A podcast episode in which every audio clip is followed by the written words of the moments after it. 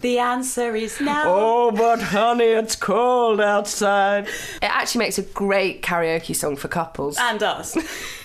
I've seen couples really nail the harmonies on the, this song after a fair bit of mulled wine.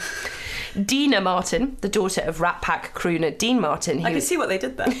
who is the singer who initially made the song famous, weighed in on the debate this week, saying, I know my dad would be going insane right now. He would say, What's the matter with you? Get over it. It's just a fun song. Because he was so sweet, she said. He would never see anything bad in that. He was great guy, fun guy, nice, and he wouldn't want to do anything offensive. But that that wasn't Dean Martin. Though this has just been outrageous, it's a sweet, flirty, fun holiday song. There's nothing bad about that song and it breaks my heart. Pandora, do you agree with Deana? I did a massive eye roll when I heard about this, like the old fogies who go rather sadly. Is there anything left I'm allowed to enjoy in this world? Um, aside from Mariah Carey's All I Want for Christmas, it's my favourite Christmas song, Baby It's Cold Outside. So, on a personal level, I was behummed. I mean, I get what the OWs, I like to call them, overwokes, are getting at. He sounds a bit like he's coercing her. She's like, I got to go, and he's like, no, I'll stay here. But to be honest, I think that's placing a power on the words that isn't really there. I see it as, I know I should go, but this man's pretty wonderful.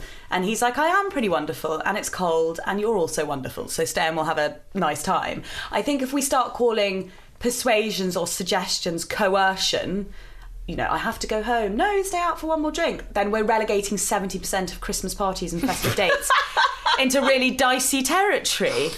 I think it keys into such a specific and nuanced conversation uh, that we're having at the moment about consent. And I'm glad that we're having it. The fact is, as much as we like to be academic about the nature of consent, it isn't as simple as modern discourse sometimes pretends it is. It's all about specific context and relationships and tone and power. There is a big problem with a song about a man harassing a woman who is blatantly not into him, forcing her to stay at his house because it's cold outside. It's obvious to me that that's not what this song is about. It's about a push and pull, a playfulness, a sort of role play of seducer and seduced that is traditionally male and female. Yeah, that push and pull, the beautiful, flirtatious kind of friction. particularly when you put it into the context of when it was written and recorded, when a single woman often wasn't meant to be with a man unchaperoned. In the lyrics, she worries what the neighbours might think. It's as much about her desires as it is about his.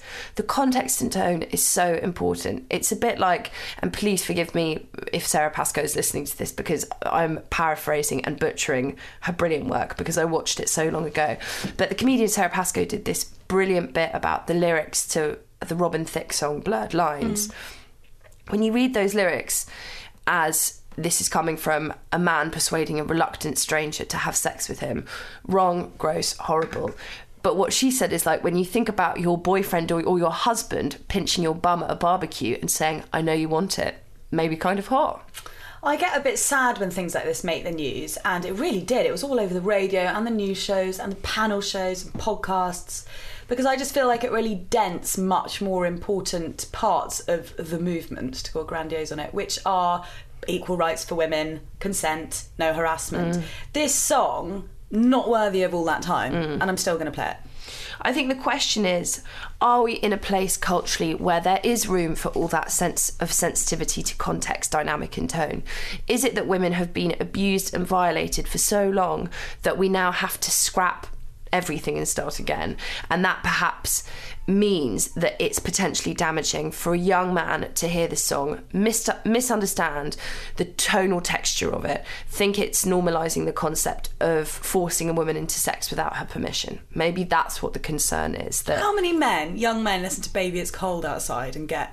I just but it's not. gonna- It's not so much about young men specifically listening to it and then having an idea and inviting a woman round that night. I just think there are much worse pervasive cultural influences. I, I agree, but just just to think of the other side, I think I think it's about cumulative. I think yeah. it's about the cumulative atmosphere that we're that we're trying to that we're trying to change. We're trying to change the weather. So, do you think we should ban "Baby It's No, I don't at all. I think this is a, a hysterical reaction, but um, I do. I'm just trying to understand why people might think there could be, you know, potential disaster off the back of this.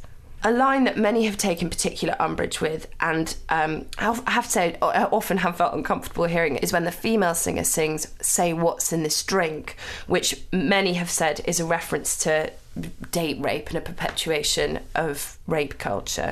But today's producer Joel commented in that, that in the 40s and 50s it was a very common line, what's in this drink, um, about how strong it was. It didn't mean that it was spiked or that it could be spiked and that the woman had to check. It was quite a sort of fun, flirty, conversational patter, you know, in the